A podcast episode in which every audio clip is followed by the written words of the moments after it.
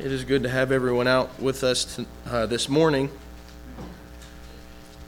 If you uh, have a Bible with you, I encourage you to open it to Joshua chapter 2. Joshua chapter 2. We're going to be uh, going through that uh, passage in just a moment. Um, as has already been indicated, there are several visitors with us this morning, and it's so very uh, good to have you here. We're so glad that you're able to join us and be with us, worship with us, study God's Word together. Um, just add to the number here. Uh, and we uh, pray for your safe travels as you continue on. There are a few people here actually that um, Paige and I know a little bit more personally. Uh, quite a few of them came from Indiana, and even more specifically, the, the Smith family is with us this morning, and they actually uh, attend the congregation where uh, Paige and I grew up together and, and where we worshiped for a very long time. Uh, where we learn the gospel. And so that's really cool that, that they're able to be with us. And um, also the Russells. Uh, Brother Dustin, he's actually the preacher at that congregation right now. And so uh, I, I, don't know why they were all traveling together, but it's, it's, it's still good to, to see all of them. It's very good to just uh, see people from home and just be able to again worship with them. And but uh, wherever you did come from whether you're a member here or you're a visitor it's just it's good to have you here and, and good to be able to see you and speak with you. I'm, i think i'm probably going to turn this off because i think it may be more uh, uh, uh, chaotic than anything else. I was going to try and fix it really quickly if i could but well, I may have done fixed it. um, we, we will see how that goes. It, it, may not work, but I'm going to see if I can't just do this really quickly. Um, but like I said, if you want to go ahead and turn to Joshua chapter 2, Joshua chapter 2 is where we're going to be uh, focusing for the majority of our lesson this morning. And that is because we have been, if you haven't been with us so far, we have been just focusing on. Uh, well, I messed that whole thing up, didn't I? We've been focusing on uh, a narrative series, and what I mean by that is just simply that we have been going through at least one lesson throughout every book of the Bible. We started in Genesis and now we've uh, finally come to Joshua. The last lesson we looked at in this series was actually in the book of Deuteronomy, and, and that is a, a beautiful section of the scriptures where Moses is really giving this, it's a second giving of the law. And they're going through God's law before what? Before they're going to invade and conquer the promised land. Finally, after 40 years, they're going to do this. And there was a lot of things that, that Moses says that you need to remember. You need to remember the law that God has given you. You need to remember uh, not just that, but, but all of the victories that He has brought you. And on the other hand, all the failures that, have, uh, that you have so graciously brought upon yourselves simply because you rejected Him. so we talked about that last. Now we finally come to Joshua where they are supposed to be taking this promised land after this long 40 years of wandering in the wilderness because of their original punishment. Um, and I just think it's interesting as you go throughout the book of Joshua and you see how swiftly and, and uh, beautifully they just take the land. And you just think it could have been this easy from the very beginning. Uh, but sometimes uh, man tends to be a little bit thick whenever God gives him uh, a commandment. And so they decide to take the long route, and finally they've come here. But before you even get into the first major uh, battle, the first major conquest, rather, in this period of time where they are taking the promised land, uh, kind of building up to that, we come to the story and a character specifically named Rahab. And you all already know who that is. Most of you, at least, already know who that is. Uh, but, but Rahab is a very interesting character because she is not an Israelite. She is actually one of the inhabitants of Jericho, which is one of the, the first major uh, uh, cities that they take, that the Israelites take in this conquest. In Hebrews chapter 11, uh, very quickly, this is a very uh, familiar passage for, for many of us. We sometimes call it the Hall of Faith, and it gives a bunch of examples of people that we want to emulate when it comes to that kind of faith. Uh, and one of the people that is mentioned is Rahab. In Hebrews chapter 11 and uh, verse 31, uh, Hebrews chapter 11 and verse, um, well, we'll begin in verse 30. It begins by talking about the, the walls of Jericho. By faith, the walls of Jericho fell down after they had been encircled for seven days. By faith, Rahab the harlot did not perish along with those who were disobedient after she had welcomed the spies in. And so, as it's giving us all these examples of people of faith that we want to emulate and we want to look like, it uses this woman who was a Gentile, who was one of the inhabitants of a city that was devoted to destruction by God. And so, that, we want to know what that faith looked like. We want to learn the lessons of what kind of faith she had so that we can emulate that. And, and we'll continue to go through just a couple more stories after this uh, and probably even look at the, the destruction of Jericho itself. But in, back in Joshua chapter 2, you may just put a bookmark here because we'll, we'll be frequently coming back to this as we go throughout uh, different uh, passages in the New Testament uh, as well as this story. But Joshua chapter 2, beginning in verse 1, it says Joshua the son of Nun sent two, spy, two men as spies secretly from Shittim, saying, Go view the land, especially Jericho. So they went and came into the house of a harlot whose name was Rahab and lodged there. And so there's another little tidbit of information that we get about Rahab. Not only was she a Gentile, not only was she an inhabitant of Jericho, but she was also a harlot. It was told the king of Jericho, saying, Behold, men from the sons of Israel have come here tonight to search out the land. And the king of Jericho sent word to Rahab, saying, Bring out the men who have come to you, who have entered your house, for they have come to search out all the land. But the woman had taken the two men and hidden them, and she said, Yes, the men came to me, but I did not know where they were from. It came from when it was time to shut the gate uh, dark that the men went out. I do not know where the men went. Pursue them quickly, for you will overtake them. But she had brought them up to the roof and hidden them in the stalks of flax which she had laid in order on the roof. So the men pursued them on the road to the Jordan, to the fords. And as soon as those who were pursuing them had gone out, they shut the gate and, and we'll continue on in verse 8 in just a moment. We'll pick back up there. But there we have the very setting, the kind of the beginning of the story. So once more, we have spies being sent into the promised land to bring back a report. This time, it's going to be a good report. And I do think that there's maybe a little bit of um, hearkening back to the story when in Numbers chapters 13 and 14 where they utterly failed because originally they had sent 12 spies, only two came back with a good, right report. I, I, think it's kind of harkening back to that, the fact that they only send two this time. that's kind of a side point. And, and so they send spies once more to get, uh, to, to, to kind of spy out the land that they're about to take. And Rahab, as we already have seen, uh, helps them tremendously in this and ultimately is helping God. And I think that this is a part of her faith. And so, first of all, what I want to look at is the faith that we see uh, even a, a Gentile having. And so, uh, first of all, as you look at her faith, picking back up in verse 8, look at what she says about God. It says, Before they lay down, she came up to them on the roof and said to the men, I know that the Lord has given you the land, and that the terror of you has fallen on us, and that all the inhabitants of the land have melted away before you. For we have heard how the Lord dried up the water, uh, water of the Red Sea before you when you came out of Egypt and what you did to the two kings of the Amorites who were beyond the Jordan, to Sihon and Og, whom you utterly destroyed. When we heard it, our hearts melted, and no courage remained in any man any longer because of you. For the Lord your God, He is God in heaven above and on earth beneath. Now, therefore, please swear to me by the Lord, since I have dealt kindly with you, that you also will deal kindly with my father's household and give me a pledge of truth, and spare my father and my mother and my brothers and my sisters with all who belong to them, and deliver our lives from death.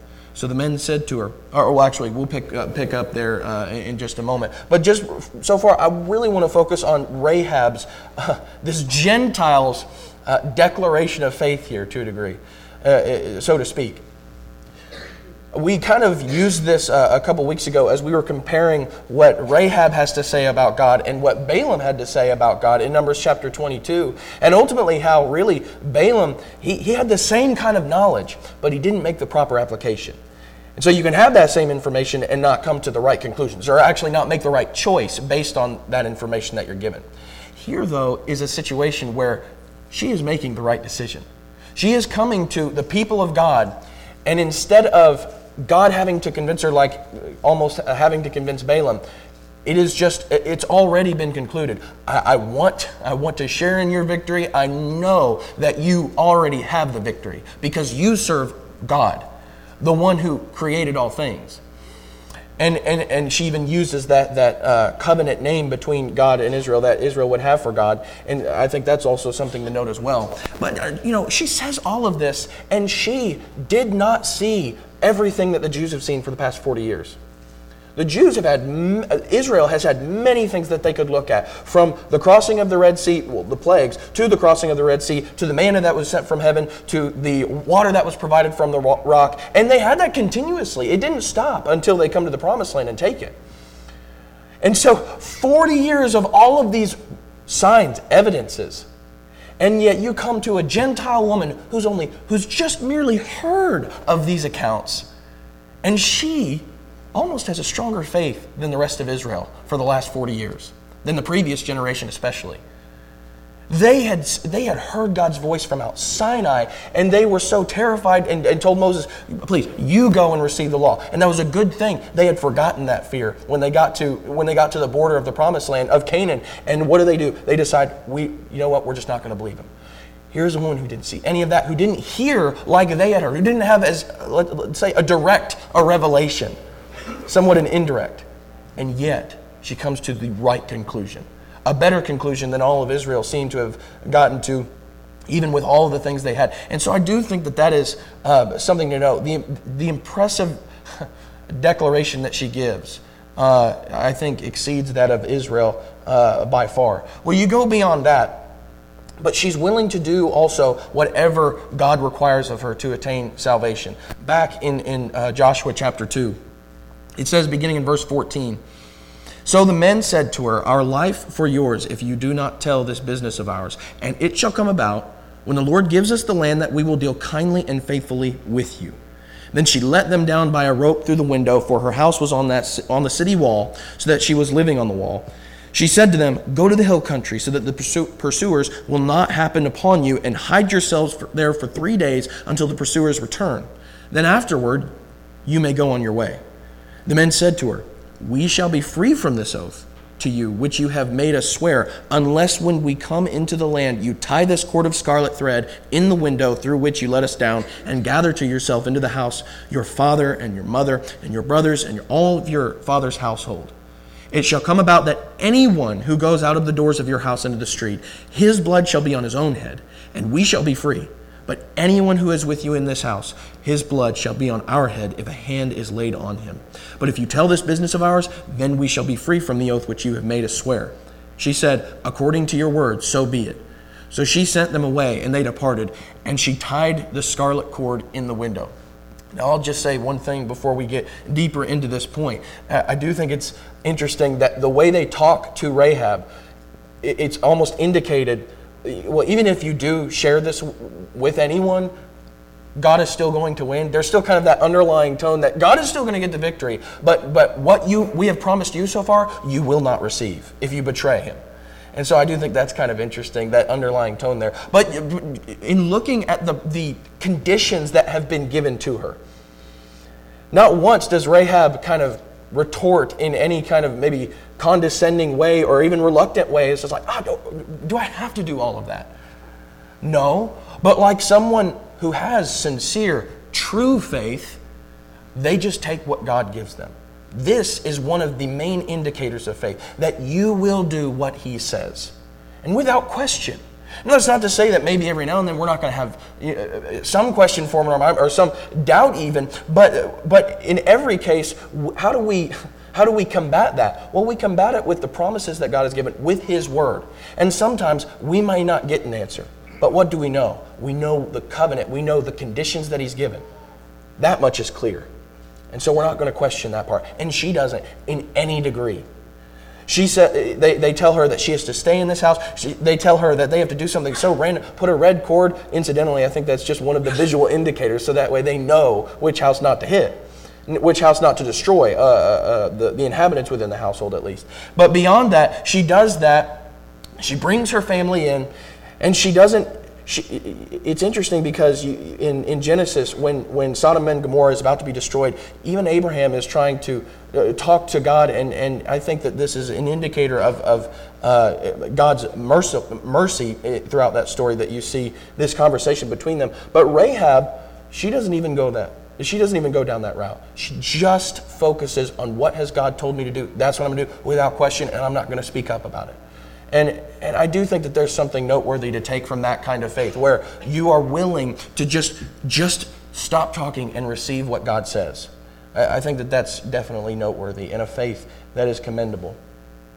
Well, going beyond that, she takes the appropriate action, both in this story and I would say even later on after uh, Jericho falls. Because at some point she's going to be integrated into the assembly of Israel, and even more is going to have to take place, specifically taking on that law and abiding by everything that God has already specified for the assembly of Israel. But just especially focusing, as we were just talking about, on what she did now.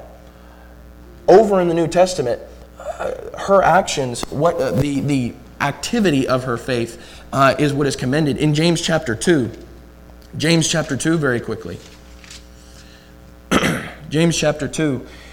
And in James 2, uh, James is, is uh, he brings up Abraham and, and then he brings up Rahab. And he uses both of these examples, incidentally, two examples that are mentioned in Hebrews chapter 11. Let me just say, this isn't in contradiction to one another as you read through James chapter 2.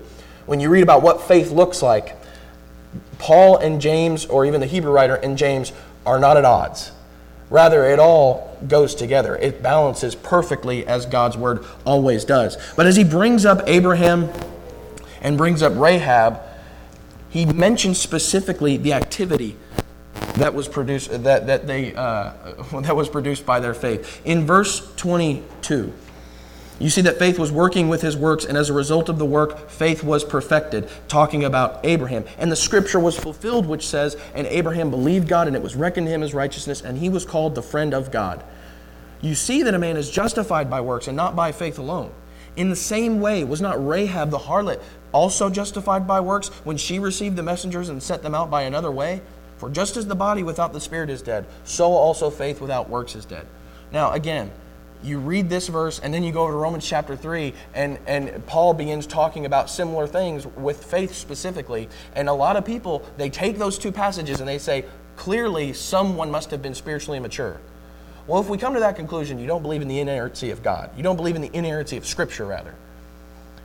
And I think God knew what he was talking about in each case, as both men were guided by the Holy Spirit. So, what are we supposed to take from this? And this is kind of uh, this is a, uh, contained in one of the articles in, in, on the bulletin this morning. But one of the things that we're supposed to take from this is that faith is trust in God's commands, at least to one degree. It's, it's many other things as well, as we've kind of been discussing in the prayer class. But one thing that it does is it means that we are saying, I'm going to do anything you say. I'm going to trust everything you say. And even though I may not fully understand it, just like we were talking about a moment ago with Rahab, I'm still going to follow it because I trust you over everything else and everyone else. Clearly, it, do, it doesn't look like someone who says, Well, I believe, I believe that God exists, and nothing changes after the fact. He, said, he even brings up demons. Demons believe, and they shudder. But was that enough to save demons? No. Why? Because they didn't have true faith. They didn't have faith like Abraham and Rahab. Faith that said, I'm going to pledge myself to Him, only Him, above all, and I'm going to do what He says. And so I, I, think that's also something that, that we need to mention when it comes to this, this um, example, honorable example of faith that we are supposed to imitate. And we'll come back to the notion of I think that this, this kind of faith, that, that kind of obedience and activity just continues even as she was brought into the uh, assembly of Israel. But all of that, um, I, I think that it is striking to note that so early in the story, what you find, because if you've read the New Testament at all, what you find very quickly is this tension between Gentiles and the Jews, Jews and the Greeks. And, and, and in fact, much of the, and I think that this is a part of the reason for this uh, kind of conversation about faith and works and all that, that comes up so frequently because of some of that tension between the Gentiles and the Jews. What's interesting about this story in the Old Testament that was that happened way before any of that in the New Testament God has already shown that He wants all people to come to Him. God has already shown that He is willing, at a very, very early stage in their, in their uh, existence as a nation, He is willing for people to be grafted in. that even a Gentile can be saved. Uh, and, and that notion is something that I think you see all throughout the Bible, not just in Joshua, but even before Joshua, and especially in the New Testament. In the New Testament, it's essentially saying, here, now it's been revealed, everything we need to know. God has always wanted all people to come to Him. God has always wanted the people that seek Him to find Him. And, and so I also thought that that was something that we need to, to know as you look at this story. That yes, this was the faith of a Gentile, one that showed even more, uh, uh, I would say, strong than much of Israel's history uh, up to that point. Stronger, at least in the example. Um, and not only that, but a faith that ultimately led her to that salvation, uh, which again, we'll talk about more as we continue. But with all that being said, when you go back to Joshua chapter 2 and you see, uh, you know, how specifically Rahab lies, this is one of the first questions that comes up, whether it's someone who is just reading through this story for the first time, someone who may have read this a few times but is finally just asking the question what about the deception? What about the fact that Rahab lies? And I think that uh, this is, I think this is a question that is most often genuine. I'm sure it can be dishonest at times, but I think that this is an honest question that we have to ask and answer. And we have to come to a good conclusion. Now, first of all, I would just say, as you look throughout the story and you look throughout the, the moments where Rahab and her faith is, is cited, what is being honored at the moment? What is being glorified in those moments? Well, it's certainly not the deception. Never is her lie honored or glorified or elevated or held up. Rather, it's the focus on the faith that she had. Imperfect faith, yes, but she still had that genuine kind of faith. Back in uh, uh, Joshua, if you're not already, not already there, in chapter 6, Joshua chapter 6, beginning in verse 22. This is uh, it, within the story where they're actually taking Jericho. But in verse 22, beginning, it says Joshua said to the two men who had spied out the land, Go into the harlot's house and bring the woman and all she has out of there, as you have sworn to her. So the young men who were spies went in and brought out Rahab and her father and her mother and her brothers and all she had. They also brought out all her relatives and placed them outside the camp of Israel. They burned the city with fire and all that was in it. Only the silver and gold and articles of bronze and iron they put into the treasury of the house of the Lord. However, Rahab the harlot and her father's household and all she had, Joshua spared. And she has lived in the midst of Israel to this day, for she hid, in the, uh, hid the messengers whom Joshua sent out to spy Jericho. I butchered that last sentence, so let me just repeat that. and she has lived in the midst of Israel to this day, for she hid the messengers whom Joshua sent to spy out Jericho. And so, uh, and, and we're going to look at, uh, again, Hebrews 11 in just a moment. But in each case, uh, starting with Joshua chapter 6, it doesn't bring up the fact that, oh, look at how she lied. And again, I think that's a conversation that you can get even more uh, detail about. But the fact of the matter is, every time it mentions Rahab, it speaks specifically about the choice that she made. And what was the choice? She's on God's side. And she abandoned everything else, her own people, so that she could be with the people of God, so that she could be grafted in to that assembly and share that king, that beautiful and glorious king, God. That's the point, and that's the thing that is elevated. Back over in Hebrews that we just read, Hebrews chapter 11. Once more, as we read this, does it say anything about the deception? In verse 31, by faith, Rahab the harlot did not perish along with those who were disobedient after she had welcomed the spies in peace. Again, I think that there can be some, some good and honest conversation about the deception itself, but I just want to keep this very uh, basic and simple as we go throughout this point. And we just read James chapter 2. Not once is the deception itself, I don't even know if it's spoken of again, but it certainly is not glorified in any way. Rather, it just focuses time and time and time again on her faith. And incidentally, that's the whole reason Hebrews, the writer in Hebrews 11 is bringing her up because he's talking about faith that you want to emulate. Now, one thing that has to be acknowledged as you talk about this is that faith tends to be um, imperfect. Not tens, but always has been, except with one individual, and that's Jesus, because he was, he was perfectly sinless. But there's not one person who, who at least is a believer, who is a Christian, who would dare say, Well, I mean, I know that I've had an imperfect faith. Now, this is not to go to another extreme and say, well, this means that an, that an imperfect faith is ideal and that that's what we're striving for. No. Remember what Jesus says in Matthew chapter 5 verse 48 You be perfect as your heavenly Father is perfect. This isn't just a, a, a you know, a, a uh, blank check that we get to fill. Well, that means I just get to do whatever I want because, hey, I have faith. No. Keep the balance there. Remember that all of God's word has to balance out. We're not going to contradict it with another passage. But we do have to acknowledge the fact that we sometimes fail. And it's okay to acknowledge that because only when we acknowledge that is when we find um, the answer to, to get over uh, the imperfection that, that has uh, kept us uh, from, from growing and kept us from striving with God in our relationship with Him. A couple other examples that I'd like to look at in Exodus chapter 1 that I think are consistent with that point. Exodus chapter 1. Here's another example where deception is a part of um, some people who are really trying to do the best that they can. Exodus chapter 1, after Pharaoh has decided that he is going to slaughter the innocent, slaughter the uh, babes of, of Israel, all the male babes of Israel. It says in verse 16, as, uh, as he's giving them this instruction when you are helping the Hebrew women to give birth and see them upon the birth stool, if it is a son, then you shall put him to death. But if it is a daughter, then she shall live. But the midwives feared God and did not do as the king of Egypt had commanded them, but let the boys live. So the king of Egypt called for the midwives and said to them, Why have you done this thing? And let the boys live. The midwives said to Pharaoh, Because the Hebrew women uh, are not as the Egyptian women, for they are vigorous and give birth before the midwife can get to them. So God was good to the midwives, and the people multiplied and became very mighty.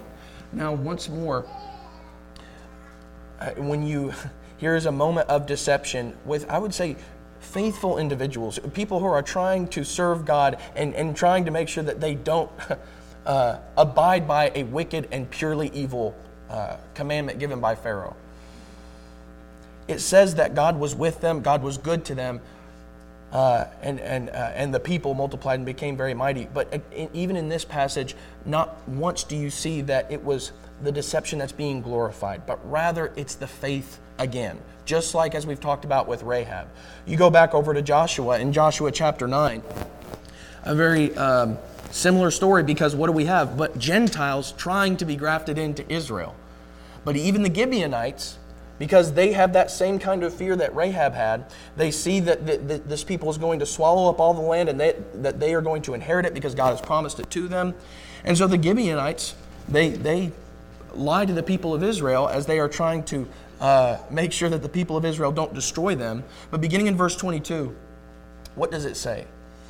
Verse 22 of Joshua chapter 9 Joshua called for them and spoke to them, saying, Why have you deceived us, saying, We are very far from you, when you are living within our land? Now therefore you are cursed, and you shall never cease being slaves, both hewers of wood and drawers of water for the house of, of my God. They answered Joshua and said, because it was certainly told your servants that the Lord your God had commanded his servant Moses to give you all the land and to destroy all the inhabitants of the land before you. Therefore, we feared greatly for our lives because of you and have done this thing. Now, behold, we are in your hands. Do as it seems good and right in your sight to do to us. Thus he did to them and delivered them from the hands of the sons of Israel, and they did not kill them. Joshua made them that day hewers of wood and drawers of water for the congregation and for the altar of the Lord to this day in the place which he should choose, or he would choose. Now, we read that passage, and there's a couple things to know. Once more, the deception is not glorified or elevated. In fact, they're even somewhat uh, re- rebuked, strongly rebuked by Joshua for the deception. And, so, from the very outset, what we find is it's not something, it, we don't take from this story, oh, well, then it's virtuous to lie. No. Because from the beginning of what Joshua's, uh, Joshua's rebuke to the people, he says, well, what in the world were you thinking? But at the same time, because of the faith that they had, what happens? They were grafted into Israel. Now, they had to bear that curse. That curse wasn't taken away, but they were grafted in because they sought God. Now, all of this just to say, uh, uh, once more, let me reiterate if I've said it poorly. This is not a certificate to just to think that it's ideal to, to not grow in our faith and that it's okay to just, you know, always sin and, and test the grace and the mercy of God even, just because we're believers and we have true faith. No, true faith is, like we said, uh, quoted from Jesus just a moment ago, we are striving to be perfect like our Heavenly Father is perfect. But we do have to recognize, just like the Bible recognizes, that there is the reality that, that there is, at least at the beginning, spiritual infancy. Uh, you don't start as the mature Christian that you are after 20 years of, uh, after you've been baptized. No, there's actually quite a bit of growth. There's supposed to be quite a bit of growth. In fact, if there's not that growth, that's an indicator of something very, very wrong. This is why I think the, the, Bible uses language, not the only reason, but one of the reasons, John chapter 3, when Jesus talks to Nicodemus about being born again. In Hebrews chapter 5 and verses 12 through 14, we won't go there this morning, but you read about this notion that they are still on uh, the milk of the word when they should be on solid food. And so we have to recognize the fact that there are uh, uh, there is at least a brief period of time when you become a Christian, when you are grafted in to the kingdom of God, that there is a bit of spiritual infancy there. Now, clearly what we're not saying is that it's supposed to stay there. And I think even with the Gibeonites and with Rahab, what you would see is that they did progress. They did grow. They didn't, they didn't just stay in that place of, well, you know, I guess since God accepted me, even though I deceived these people, even though I lied, which is, again, breaking one of the Ten Commandments. I guess it's just fine and I don't have to worry about that. No, there's supposed to be a continual need for growth. Over in Ephesians chapter 4, Ephesians chapter 4, I think Paul uh, speaks of this pretty uh, pretty well when it comes to this kind of growth. Paul frequently throughout his epistles writes to people who he, he kind of tries to get them to remember the way that they used to live, the old man that used to be in charge, that they put to death when they put Christ on. And so, Ephesians chapter 4, in verse 22 beginning, it's kind of in the middle of a sentence, but it says that in reference to your former manner of life, you lay aside the old self, which is being corrupted in accordance with the lusts of deceit, and that you be renewed in the spirit of your mind, and put on the new self, which in the likeness of God has been created in righteousness and holiness of the truth. Therefore, laying aside falsehood, speak truth, each one of you with his neighbor, for we are members of one another. Even Paul acknowledges that there is a, a time where you just don't know everything that, that, that you need to know. No, again, no one in this room, if, if you're a Christian, would say, would dare say, well, I knew everything that I needed to when I became a Christian.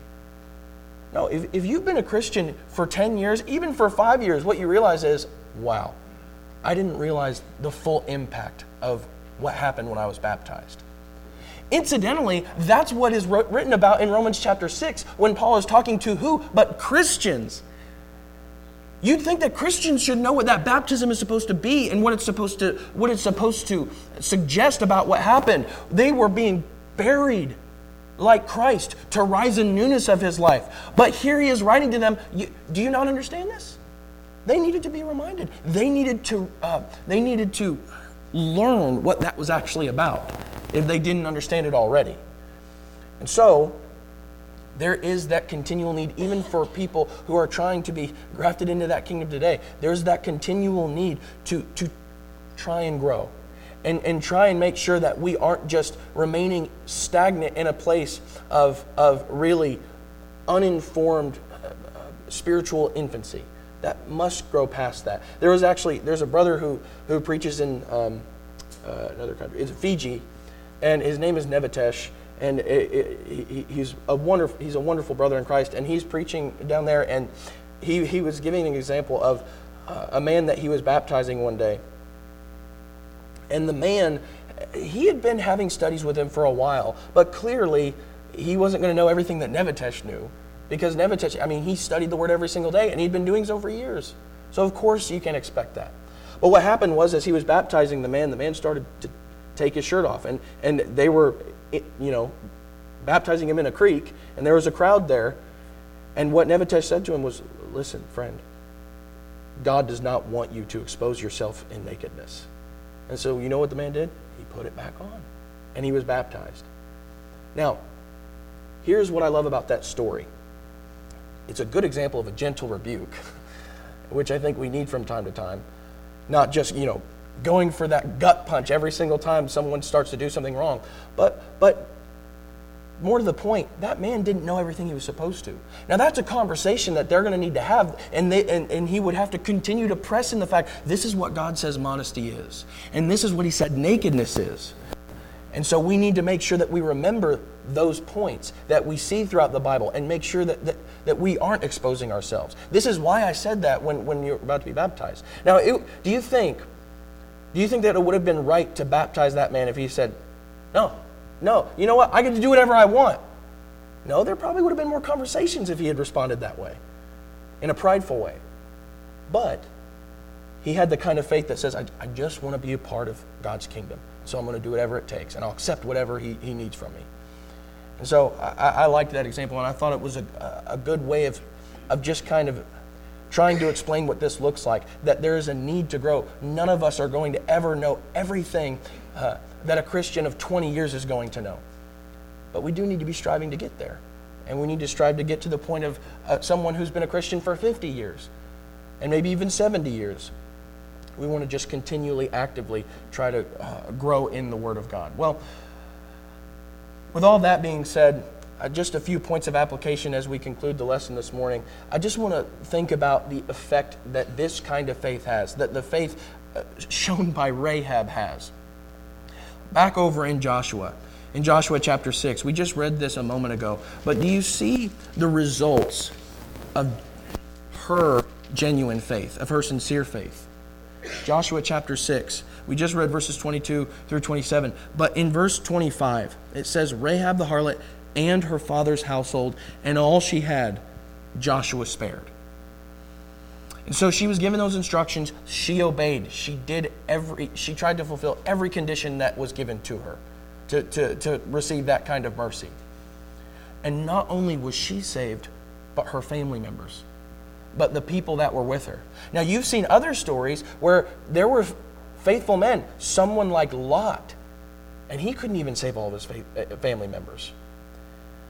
But here is a good story where you have someone's sincere faith that leads to the ultimate salvation of many souls. And I think that that's encouraging for us to see today because sometimes, not just sometimes, a lot of the time, we're put in situations where it may not just be family members, it could be just, you know, people that we're close with, loved ones, but especially with family members, you are someone who, who may be put in a position where you are the only faithful person in the family. And all you want is for those people to be saved. Now, this is not to say that, that uh, you know, people are going to be saved regardless of whether or not they are going to accept Christ. That, that, that's another conversation. But this paved the way towards that ultimate relationship of being grafted into Israel. It paves the way by example.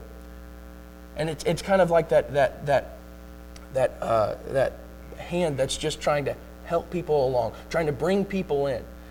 It certainly doesn't hurt that example. All it does is emphasize what faith is supposed to look like because there's a whole world telling people, well, it's, it's certainly not what the Bible has said, it's something else entirely. And again, that's, that's kind of written about in the bulletin. But here is a good example that we can try to emulate if we are put in that kind of position and say, this is the kind of this is the kind of faith that God wants. People see that. And they are affected by that. Maybe negatively, but it's not always negative. Sometimes people are moved by that and they want to know what is it that makes them so uh, courageous in moments like this? What is it that makes them so calm when chaos is just ensuing around us? And so I, I do think that that's an encouraging uh, point to think about as you think about the, the consequences of the kind of faith that Rahab had. It was infectious uh, and so infectious that it has a lasting effect. And I say that because as you look at the descendants of Rahab specifically, uh, spoiler alert, you go to Matthew chapter 1, what you find is that she is actually a part of that lineage of, of, that leads to Jesus. When you go through the genealogy of, of the Messiah, she's one of the few women that are brought up. And I think that there's probably a, a few good reasons for that, especially as you mention a woman like Rahab. But again, remember who she was. She was a Gentile. She was a harlot. all of those things. But she let all those things go because she wanted to be brought to Christ, she, or because she wanted to be brought to God. She wanted to have a relationship with Him and be a part of His people.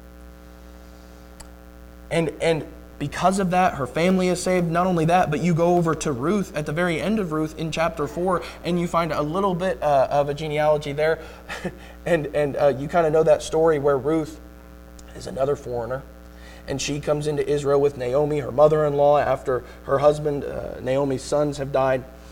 And they come back to Israel, and, and she is just this, this humble woman who's trying to take care of her mother in law. And Boaz is a man that you learn about in, in, throughout the story, and he's just an upright man. He is a man that is righteous and cares about the, the, the strangers and the needy and the foreigner. I think it's interesting to learn as you look at that kind of character that Boaz had. Ultimately, Boaz and, and, and Ruth are married, and it's through them that David, the king, comes through. Now, again, in, in, in the genealogies, what you find is that Boaz is the son of, of it's either the son or grandson, I can't remember. It's one of the two. But he is a direct descendant of Rahab. And I just wonder if the story that Rahab would have told her children, the story that she would have told to her family as, as she talks about the things that God has done for her, I wonder if that had any effect on Boaz in shaping him into the kind of man that would share characteristics of God, one that is merciful and one that looks with pity and compassion on the stranger as Boaz did with Ruth.